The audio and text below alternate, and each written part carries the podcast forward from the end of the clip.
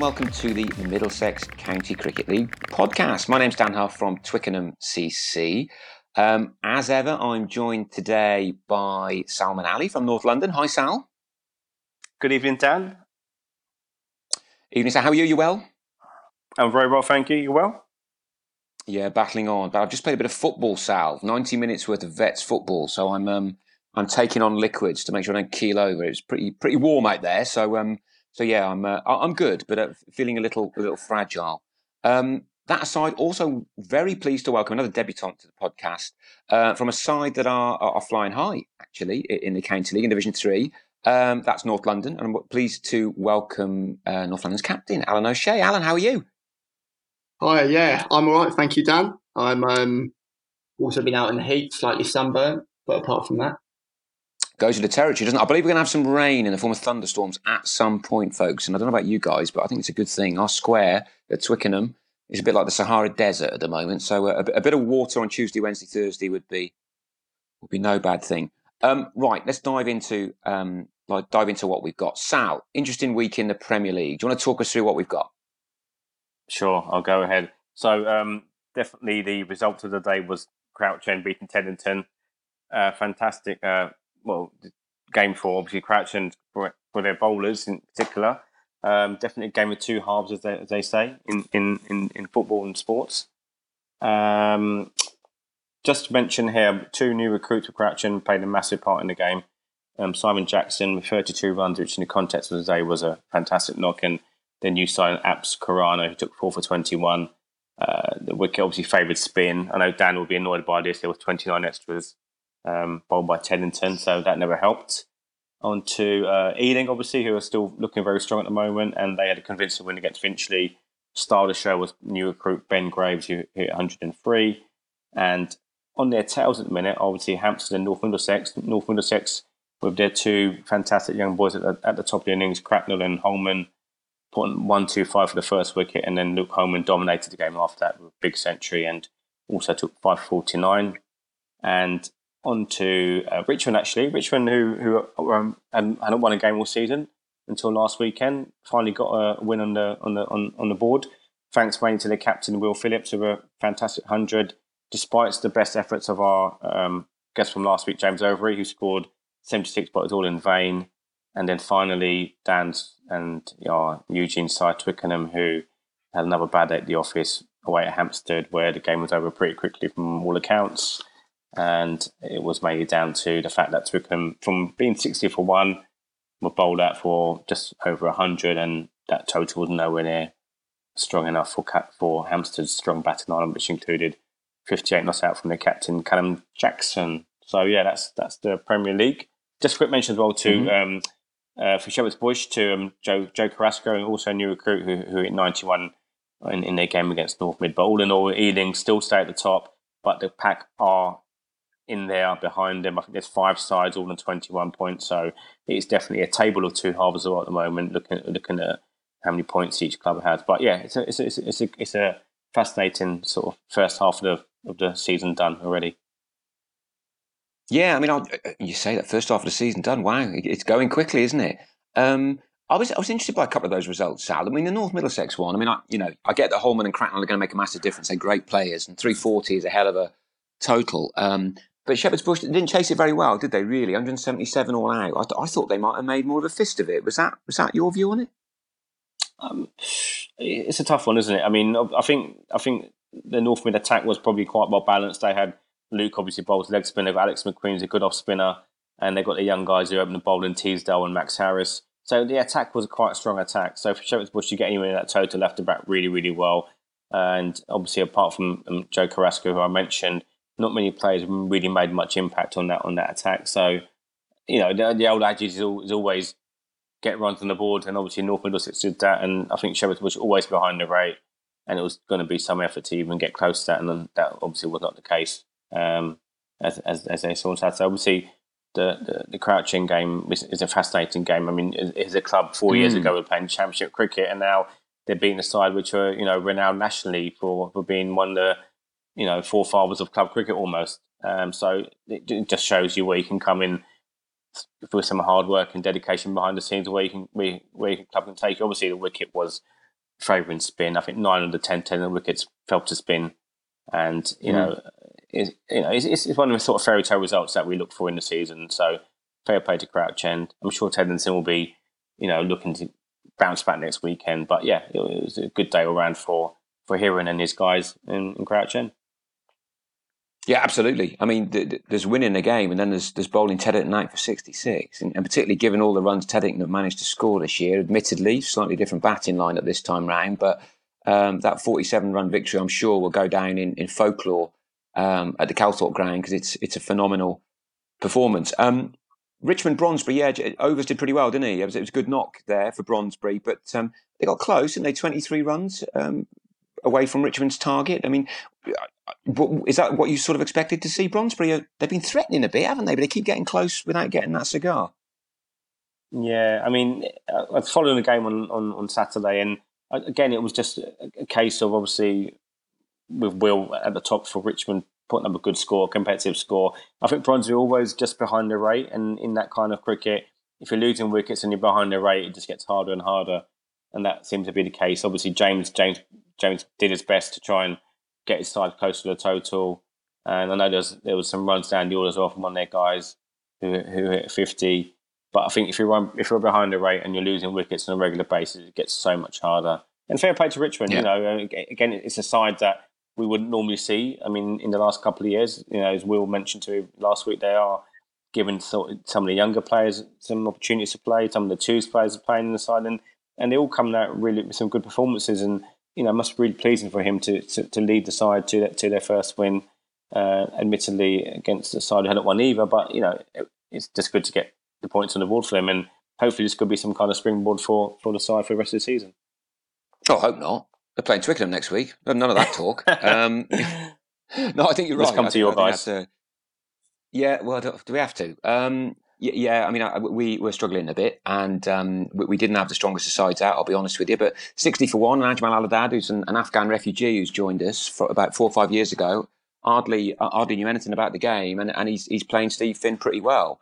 Um, but as soon as he gets out, I'm afraid that the, the, batting fell away quite quite badly. And Hampstead Rolls Royce of, of a side, you know, they're, they're, they're a great great team, and there'll be no doubt looking at where Ealing are. I, I think they'll be right up the top by the time we get to week nine. So, so in that sense, losing at Hampstead's no disgrace. But we, we, were a bit disappointed we didn't put more on the board, and that's something we're gonna we're to be looking at. I should say, I mean, we're hopeful we're a bit stronger this week. Um, Rashid Mullazada's back after three weeks away. Got five for against Crouch End and was away for three weeks. Um, Blake Cullen will be playing uh, from a Middlesex player. He's he's joined us, so we're certainly hopeful our bowling will be a bit stronger and we've got a little bit better availability elsewhere. So we'll probably lose by 10 wickets to Richmond now. But I, I think on paper we should be a bit stronger, and, we're looking forward to it. We're looking for local derby, obviously, and and it's it's an opportunity to get you know to get back on get back on the horse really. Um, and every respect to, Stan, to Hampstead, one thing I would say about Hampstead is we we noticed um, their outfield is phenomenal now.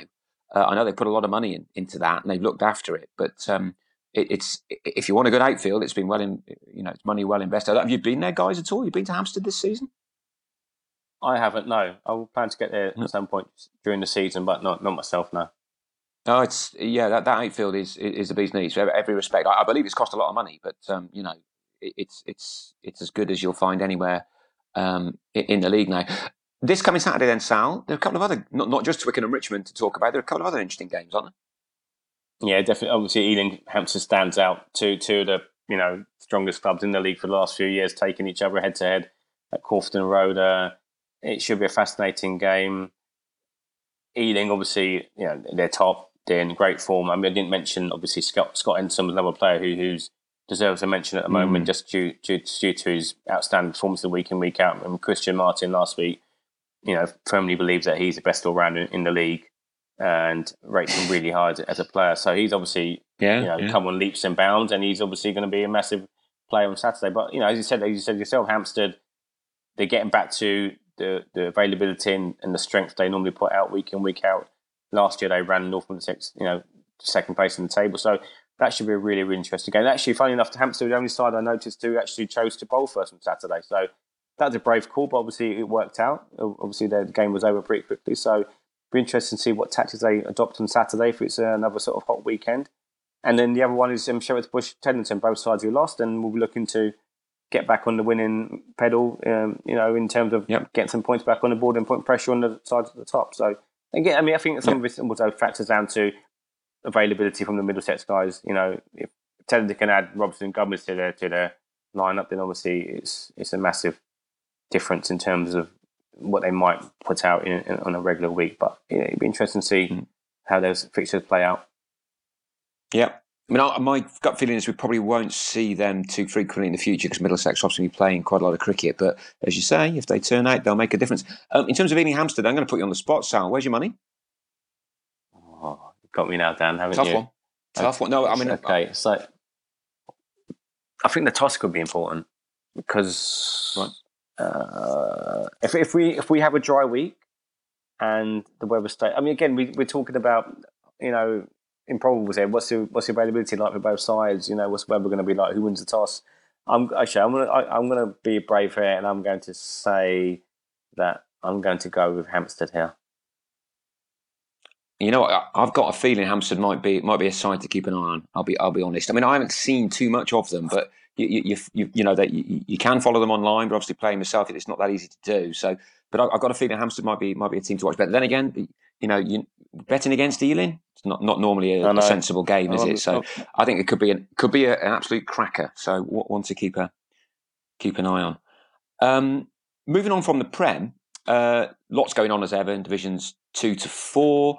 Um, if you want the full lowdown on the results, of course, then they're all on the Middlesex County League website. Paul Smith does an excellent job of keeping that all ship ship. I know there's been a little bit of trouble transferring results across from play cricket this week, so there might look like there are one or two slightly quirky results in there.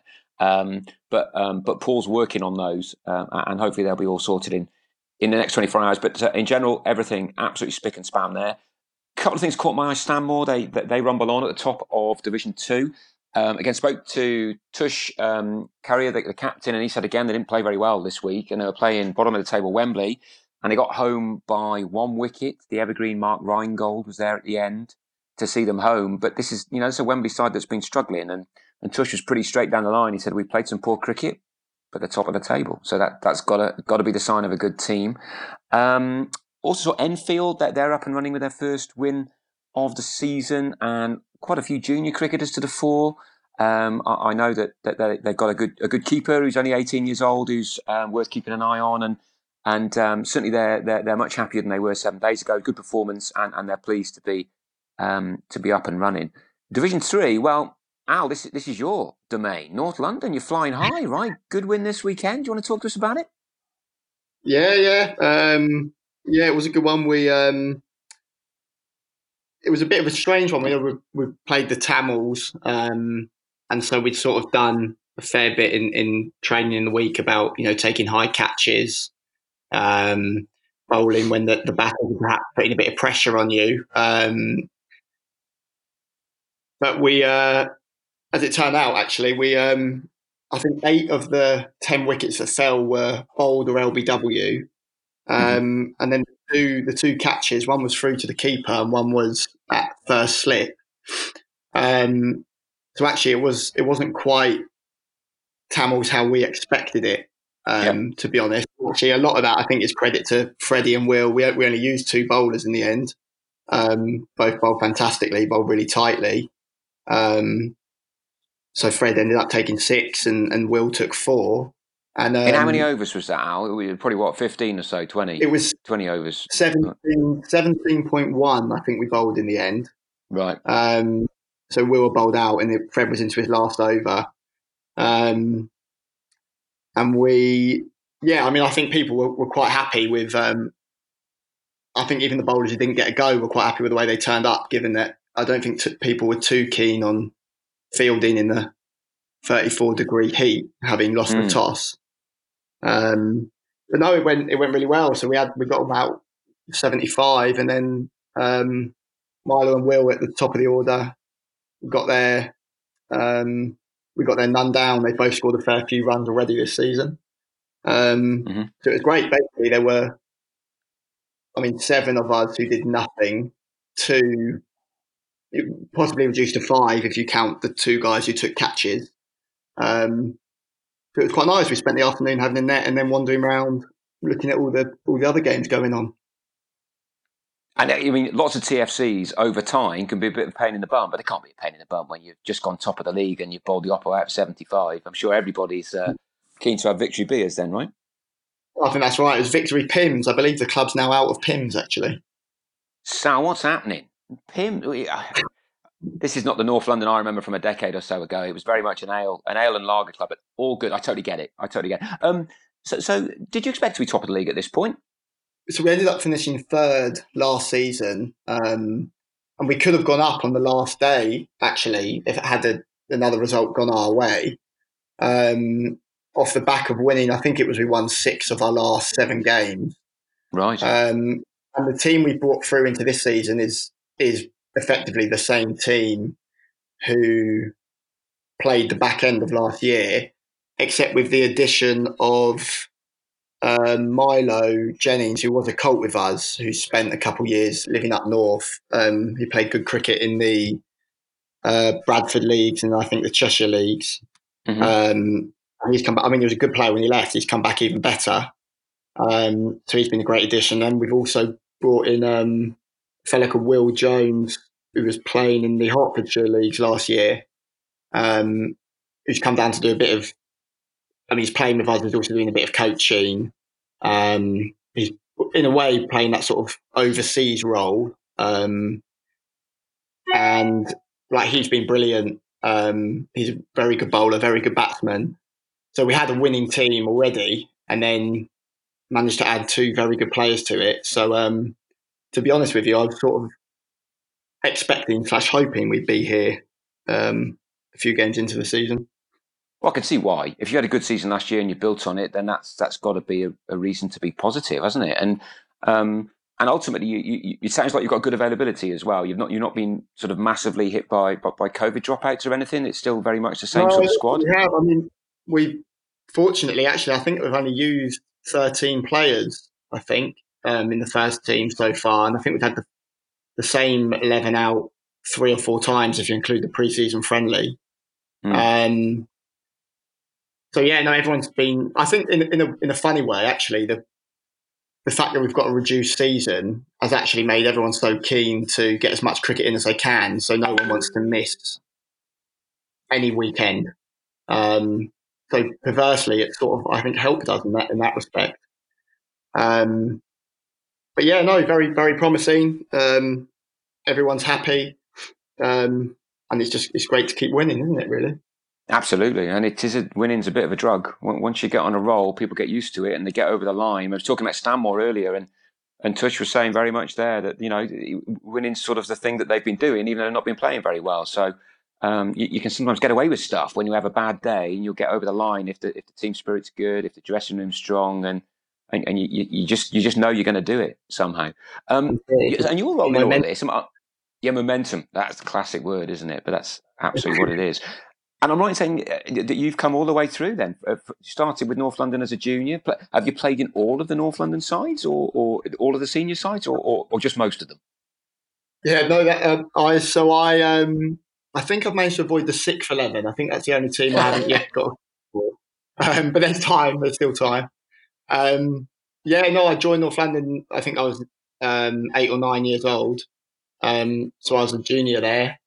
And then obviously as a bit of a cricket badger, started playing some of the senior stuff when I was 13, 14 in the fifth 11. Yeah. Um, sort of slowly crept my way up.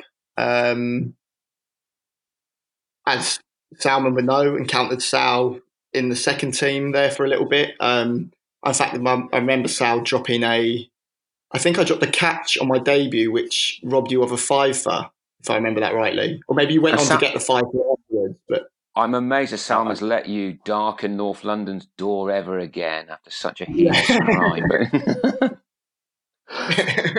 do you remember this, Sal? Did you? Yeah, I do. I do. It was against Glasgow, it was last game of the season, and um, we were down and out batting. Yeah. yeah. we were down and out batting wise, and I think the last sort of two wickets put on almost 70 80 to give us a chance, and then um, we bowled them out for obviously well below what we'd scored, but I think I took seven that day, if I'm going to be too um, oh. modest about that. And and Al did drop one, but I think he took two afterwards, so I let him off. He's off the hook now. Yeah. Could have been eight though, Sal. Could it could have been eight. Never mind. Yeah. Decent performance, Al. Seven for in anyone's book. Fair play to you. Um, so, how long have you been in the first team, Al? Have you been there a few years now? Um, well, I sort of was. I was in and out, in and out um, for a while now. I actually last season was captaining the twos um, at the start of the season. Um, although then after about five or six games, um, I was back up and sort of left the, the vice captain there in the, um, you know, sort of steered the ship towards the iceberg and jumped mm. off, um, as it were. Yeah, and then um, to our skipper from last year, who's actually done, I think he did the previous three or four, Sam Barden. Um, he's still around. He's still playing. Um, he's still really keen. So it's it's also great to actually have him in the side as well, um, with his senior kind of experience. Um, he's a great help, and he actually he'd hate me for saying it. He's I think he's the only lad in the team so far this season over the age of thirty. Mm. Um. So yeah, yeah, good stuff. Well, I think it's interesting you say that about the captaincy because um, uh, a good friend of mine at home, where I'm from, in Shropshire, always said that three years is the right time span for, for a captain. Um, some go a bit longer, um, some may go two years, but after that, it, you know, it's often good for, for the captain to, to step back and then just go back in the in the ranks and rejuvenate the batteries, but also good for the club as well to to keep developing. Not that it always happens like that, but I think once you've done three years, you've got every right to step back if you want to, because it, it's a taxing job, yeah. as, I'm, as, I'm, sure you find out. Even when you're winning, it's still taxing, isn't it? You've just got to make decisions and uh, um, stuff happens that you need to sort out. There's also that sort of theory, I think, about. I think it it relates to all sports. About I think they say you can have a team for three or four years before you need to refresh the team. Yeah. Um, and not that our team in any way needs refreshing or anything. Um, but I think it kind of goes hand in hand with that. The, the kind of the team built, they have their ideas, they they work towards a common goal, and then eventually, I think you just sort of you try new ideas, you try something different, a few different players. Um, I think that's a sort of that three or four years tends to be the cycle. I think really. In yep, makes a lot of sense to me. Yeah, I, I, I totally get get that angle. Um, and so moving forward, who do you see as your biggest competitors this season? I guess Wycombe House would be the main one, right? Is that is that the way you see it, or do you see somebody coming out of the pack to challenge you guys? Yeah, I think it's. I mean, certainly Wycombe House. They've been spoken about a lot, and actually, we've got them last game of the season. Um, yeah, away away at theirs. Um, so that could be that could be a good one, one to look forward to. Um, but I mean, there's this Division Three having played this for a few years, it's always very competitive. Um, anyone seems to be able to beat anyone on their day. And mm. we have got, you know, Uxbridge coming up this week in Uxbridge who managed, I saw they, they, they beat Eastcote quite comfortably last weekend. Mm. Um, East obviously a very good team. We played them and they, they were in the division, in Division Two last year. Um, we've still got, you know, South Hampstead to come. Um, Dangerous side. Dangerous, Nis Patel, yeah. dangerous player. Yeah. Yeah, I mean, there's there's a banana skin if I've ever seen one. Yep. Um, and then you know we still got Southgate away. Southgate of good pedigree. They actually they were the team who beat us last year in that little run I was talking about. Right. Um, so I mean they are all they they are all good teams, and it is the league is very much one of those where if a team turns up on their day, they're able to beat anyone. Yeah. Um, but yeah, we're we're we're still we're still obviously confident, and it's it's great to have this kind of momentum and, and positive feeling um, yeah. at the moment. Um, yeah, so I, I'm happy I, to ride that as long as we can. Really makes a lot of sense. Makes a lot of sense. I mean, I was just looking at this weekend's results because I mean, Wycombe House won, and they um, until 24 hours ago were, were on the same points as you, but they, have been deducted a point for not um, not doing the lines in between the innings. So that takes them one point behind you, which may or may not be consequential towards the end of the season. But funnily enough, we um, we nearly faced the same fate. Our, our groundsman was um, he was ill this this weekend, just gone. Um, so we sort of prepared the ground and everything in the morning, and it was only five minutes before the end of the, the, the tea break that um, Fred, our vice captain, plucked out a note. We thought, "Oh, hang on a minute! I'm pretty sure we need to repaint those lines." Um, so we quickly ran out there with paint and did it. So I think Fred, we owe, you know Fred's the reason we're top. I would say not only his six wickets, but his quick thinking as well. And it's also odd because people think, oh, one point, you get 10 point for a win. It doesn't really matter. But, but those little ones and twos, um, they can make a difference, of course, if you win the same number of games. So, so you yeah. know, definitely a good idea not to lose one for a silly. And you wouldn't be the first club, and Wycombe House are not the first club to lose a point that way. Talking to them, that they, they, it sounds like they're in quite an entertaining encounter with Barnes. They basically lost at the weekend. I don't know if either of you guys saw the card, but um, they were chasing ooh, 100, 140 odd, I, I think it was. Yeah. Um, yeah, the, 50 odd not out to win it, didn't he? Did. Something. Yeah, yeah, they were they were chasing 155 and they were 65 for eight. And the number 10 went in, um, Talha Ma- uh, Malik, and he, um, well, used technical terminology, teed off. And he, he was 55, not, he got 55 in 44 balls, but it, um, it, it, ultimately wasn't wasn't enough to, to, to see them home. So um, they, they, certainly gave it a good go and, and just just um, just about got over the line um, to, to, claim their, their 10 points. Say again?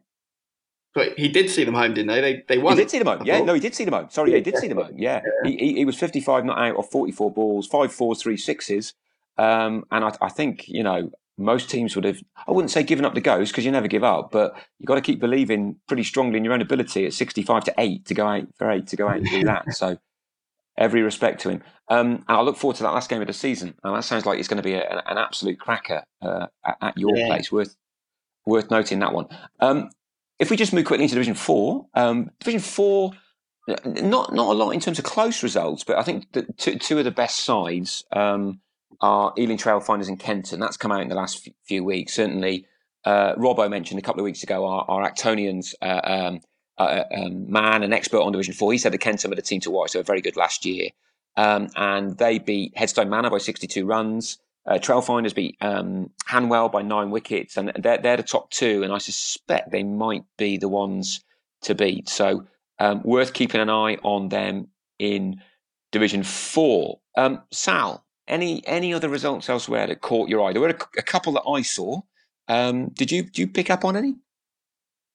No, just the ones you mentioned. Really, obviously, Stanmore Wembley game was one that stands out for me. I mean, Wembley obviously have struggled this season, and managed to really make a real fist of it against Stanmore, who obviously, as you mentioned, have that winning habit and managed to sort of sneak home. But it, it, you know, obviously, it gives some sort of like um, incentive for Wembley to continue for the rest of the season with some sort of similar sort of gusto and hopefully manage to pick up some wins as, on their way.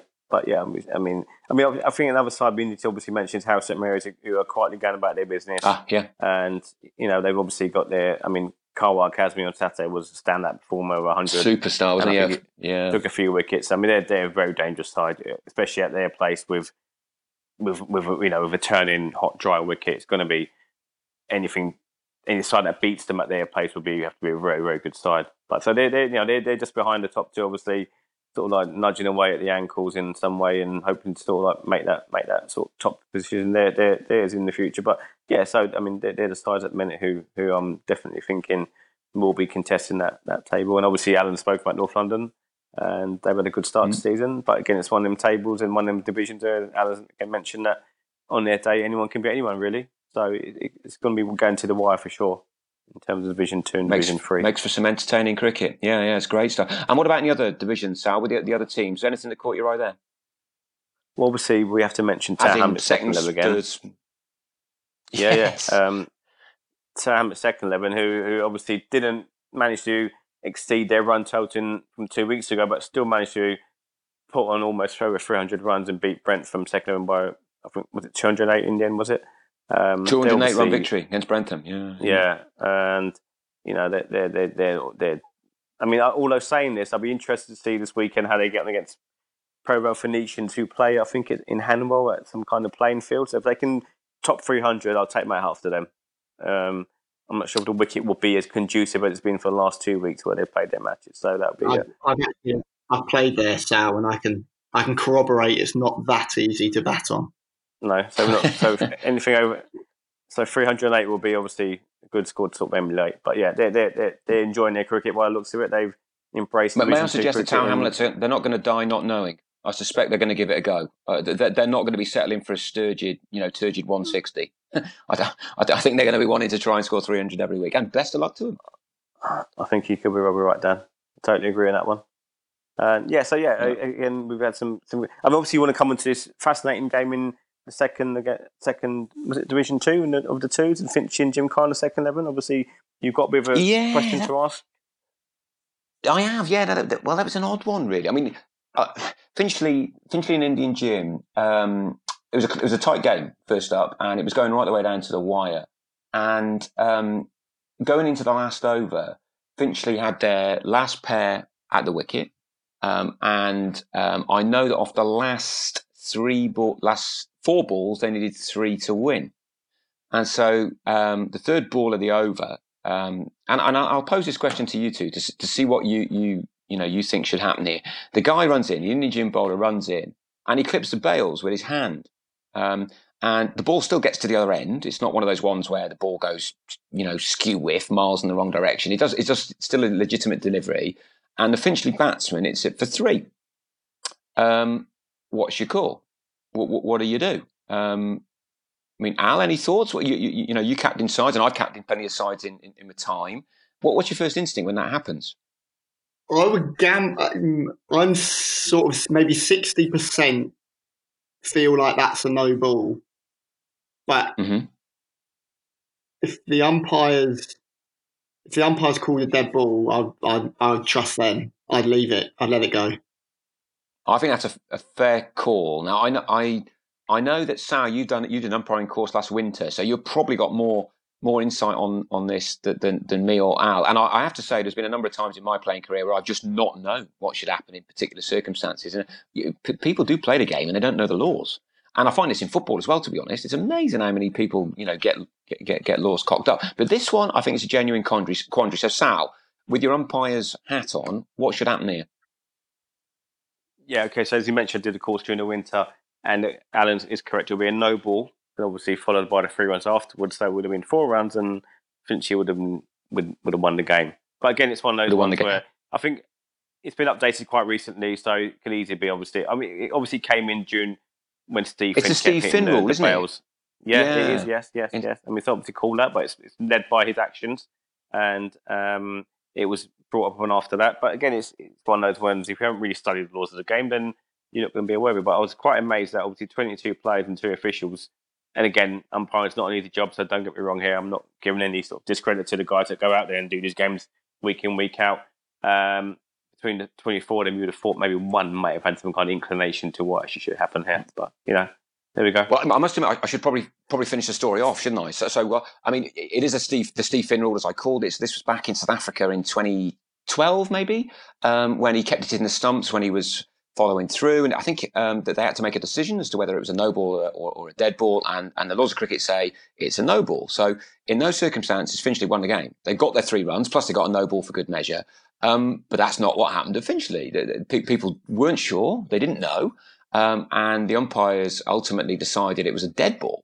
So Finchley were left still with four balls to get three runs, and they didn't do it. Um, they only got two. So the, the, game was was tied. And I spoke to the uh, the Finchley skipper uh, about this, and I have to say he was very, very you know very sort of honourable in, in in his take on it. He said, "Look, the, the bit that, um, that, that that interests him is that they were ninety eight for eight. I think they were miles away from getting the score, wow. and then suddenly they, they they had two batters who who did really well at the end to get them so close, and then the tables are turned. Then they think they should win."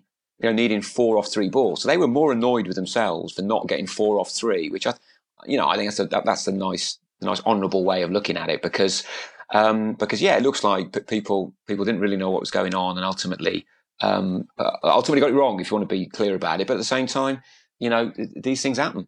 These things happen, and, I, thought it was quite an intriguing, um, intriguing way to end end a game. So our first tie of the season, I think, uh, in in the Middlesex County League. We also had a, a very quick game. Um, I'm not sure too many games have finished before 137, but Acton 2s against MTSSC twos did. Um, Acton won by nine wickets and there was only 16 overs in the entire game. So if anyone knows of a quicker game this year, then by all means, um, tell me. There was one other slightly odd dismissal, Sal, in, in the league this week. I don't know if you want to lead on this one. Um, I'll throw it over to you.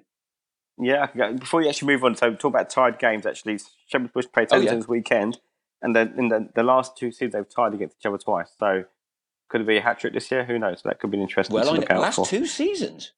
Yeah, they both That- that tied is in their in the, in the one day games. So yeah, um, Wow. yeah. So I was- obviously Saturday, um, I was watching a bit of cricket on on vision as we do, and I saw the dismissal between the Tick- Twickenham Twos and Osterley game, where we've got a Mm. very sort of honest, gen- generous batsman who walked, having edged the ball behind to the keeper, which was adjudged a wide by the umpire.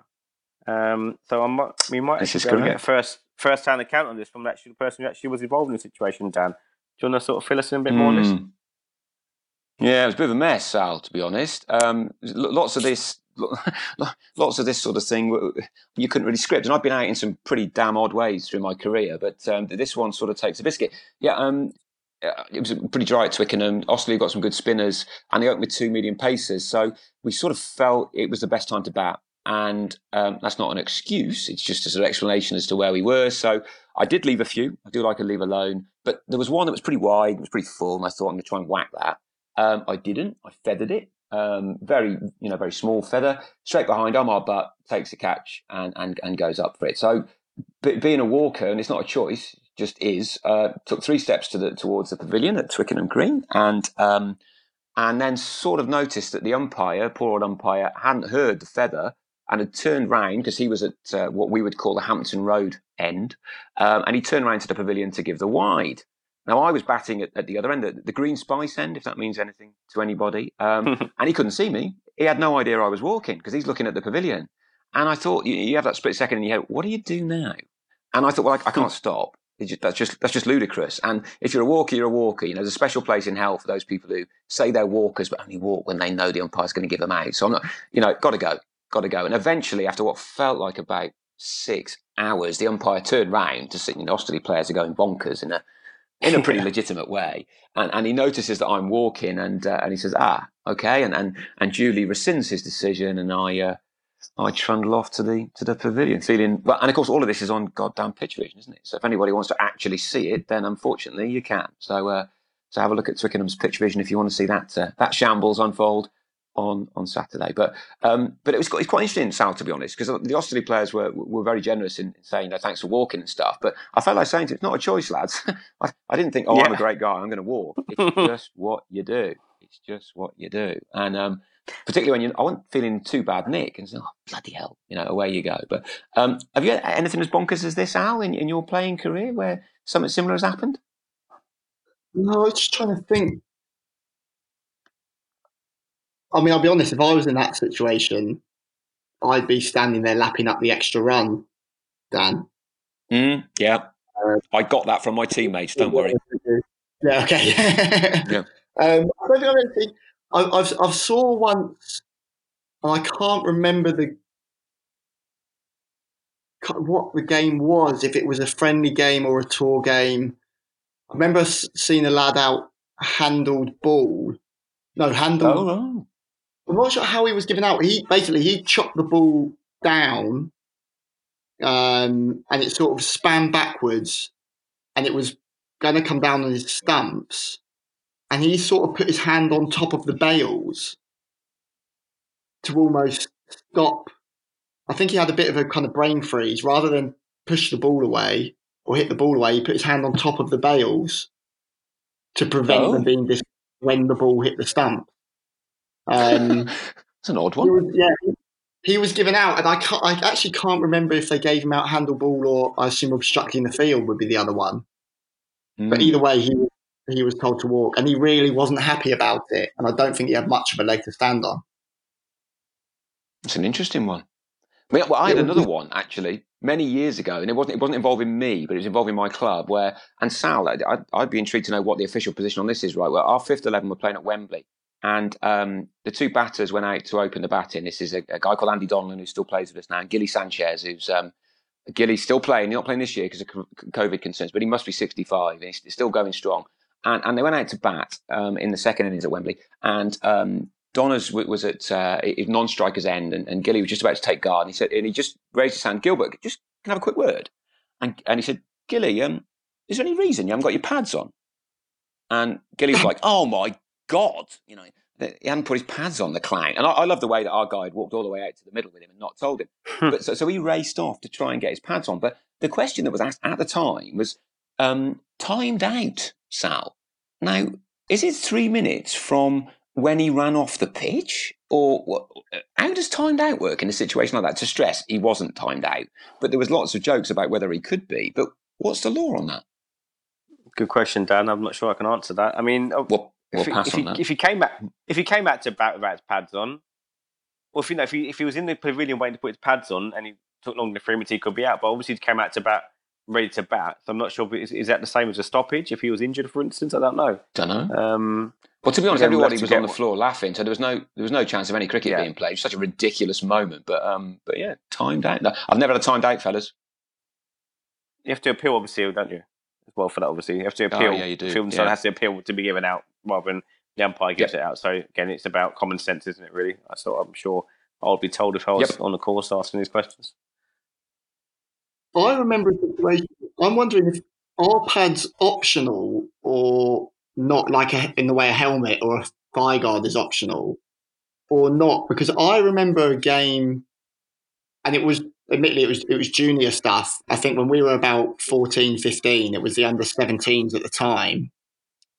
They needed, I think they needed something like three to win off the last two balls, and the striker was ran out. Um, the striker was ran out heading towards the bowler for the single. Um, so the next fella came into bat, non-striker's end. One ball left. They needed two to win. So he took his pads off before coming into bat on the basis he wasn't going to be facing the ball. Um, and it would make allow him to run the two they needed quicker or the three they needed quicker. That's got to um, be fine, hasn't it? That's got to be fine. I can't well, see why you. There's I remember there was a really big hubbub about it, um, and everyone getting involved parents, umpires, scorers, everyone had an opinion. And I think they ended up letting him go without the pads. Um, I thought you were going to say that now. They let him go with one pad. that was the compromise. that was the compromise. um. I seem to remember them hitting a four anyway, so it didn't it didn't play out. But it would have been great if he had managed to run the three and just got in. Sal, we're giving you a bit of a battering with the laws of cricket tonight, but any thoughts no, on that one? Well, they're, well, they're, uh, they are optional, aren't they? Again, I can relate to. I mean, I know there was a, a guy who played in, in the MCCL called Gary Datani who never wore gloves when he batted. I mean, he played all oh, I've heard of cricket, do that. Premier, yeah. Premier level, Premier Division, do do two very good cricket. A lovely guy. He never wore gloves, so is it almost the same situation? Um, do, do they come it under is. the same kind of heading? Absolutely. You know, yeah, it's got to be. So I mean, I think they're mad yeah, not so, wearing pads, but yeah, definitely. So I mean, in that case, I think it's it's it's, it's a fair situation. From I'm sure we might be told wrong, Dan. Who knows? But I'm going to go with yep. that being allowed. I'm very happy to be to be to be told what, what, what the laws are there. But it goes. I mean, what we were saying before. You know, the, these odd incidents happen, and it's part of part of the game's rich tapestry, isn't it? Um, folks, I, I was just going to move on actually to, to, to, one or two bits of to, uh, stats really, and I, I don't want to blast our our listeners with, with loads of numbers, but um, we were talking last week about Tower Hamlets, as you mentioned earlier, Sal, and um, about their, their score and, and, the fact that they um, that they amassed, you know, this very impressive 410 for five. Well, that's actually the sixth highest score in the in the county league. Paul Smith's been in touch uh, since 2001, and, and I totally understand that the county league existed before 2001, and there were um, you know uh, uh, some fantastic performances, obviously, before then, but we, we only have rigorous statistics from 2001, so that's sort of where we got we got no choice but to start from. Um, in the period then, over the last 19 years, the top score ever I, I hear is 446, and that was um, that was last year. Harrow St Mary's two. Sal, I think you you remember this one, right? Yeah, from I think it's towards the end of the season, from what I remember, and I think um, Yep. Tom Pettit scored quite a few runs that day. He may have got a double hundred. I'm not sure entirely um, exact. I think he needed score, six.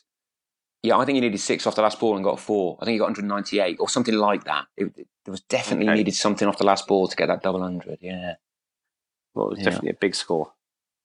Four four six. Yeah, that's that's a, that's a decent effort. Next up, just for the record, Kenton 440. Kenton threes. That is 440 for five. They got that was in time cricket, not not overs cricket. That was 2017. And third up, Uxbridge. Uxbridge threes 435 for nine. That's in 50 overs, um, and that was in uh, 2012. So they're, they're the top scores. So Tower Hamlets did pretty damn well last week, but they're not quite in the top three. So who knows if they can do it uh, uh, um, do it this week and, and make make a dent on that that leaderboard. Um, guys, I was going to sort of just ask if there's any any more things you wanted to throw in here. Sal, any any um, other tidbits of information we need to know? Just quickly, we've got the, the League Cup um, final quarterfinals being played this weekend. So League Ah, Cup we one, we have um, Ealing Richmond and Teddington Twickenham, Northmid Yep. Finchley and Brunswick Stanmore, and in, in League Cup two, obviously North London are away at Hornsey, which should be an interesting time. Winchmore Hill, congratulations, who have gone through to the semi final, having beaten Southampton, so they're waiting to see who wins out of Enfield and Harrow. And the winners of Hornsey and North London will play Tower Hamlets or Wycombe House in the semi finals. So, yeah, so busy weekend for lots of our clubs. Yep, fantastic. Al, are you playing on the Sunday as well? Are you playing in the cup game? I'll be playing on the Sunday. Yeah. Um, I'm looking You know forward the to way that. to Hornsey, yeah. You're, you're going to find it, right? It's not too difficult for you boys to, to, to find. Okay, just checking. Yeah. One one fence to scale, I think. um, yeah, very much looking forward to that one. Actually, they um, obviously we want to try and put ourselves up against the teams in, in, in Division Two, see how we compare. Um, Mhm. so, yeah, we're really looking forward to it. And actually, we've ended up playing. I think this is the third Sunday in four we've ended up playing Hornsey because they've um, our NDL side played against them Sunday just gone, and then two Sundays previously. Um, and I, we've won one, they've won one, so potentially this settles the settles the mini series. this is the decider. Yeah. This is it. Excellent Yeah. stuff. Ex- excellent stuff. Well, hope you go well, mate. Best of luck with that, and best of luck for the rest of the season. We will no doubt hear more of um, how, how you get on via Sal, and hopefully we can get you back on the pod um, at, at a later date to, to get the full lowdown there. Particularly, you know, I'm very intrigued with that last game because it could be it could be you know a, a real knicker gripper against Wycombe House. So, best of luck moving forward. Thank Dan, very very quickly, Sal- mate, before we head up, we finish off, Yes. very quickly, just to let you know, I've got the scorecard up from that um, Harrow St Mary's game, and Tom Petty actually scored 299 that day, not out. Oh, so it was the 300 he missed out on. Yeah, so th- their final score obviously was 446 for five, for four, sorry, and he was on 299 not out. Wow. I, I knew he was not far away from a, a round number, but I didn't think he nearly 300 runs. That, that, that would have been, um, that has to be the highest score ever in the league. Paul, are you listening? Paul Smith? Um, that's our question this week. What's the highest individual batting scores in all divisions in the it. league? Well, yeah, that, you can't have anyone who scored more than 299. I haven't scored that in, you know, it took me two years to score that once. Um, so, but there, there we go. Um, guys, always a pleasure. We'll, uh, we'll catch up again next week. Cheers, Dad. Cheers, folks. Thanks. Bye.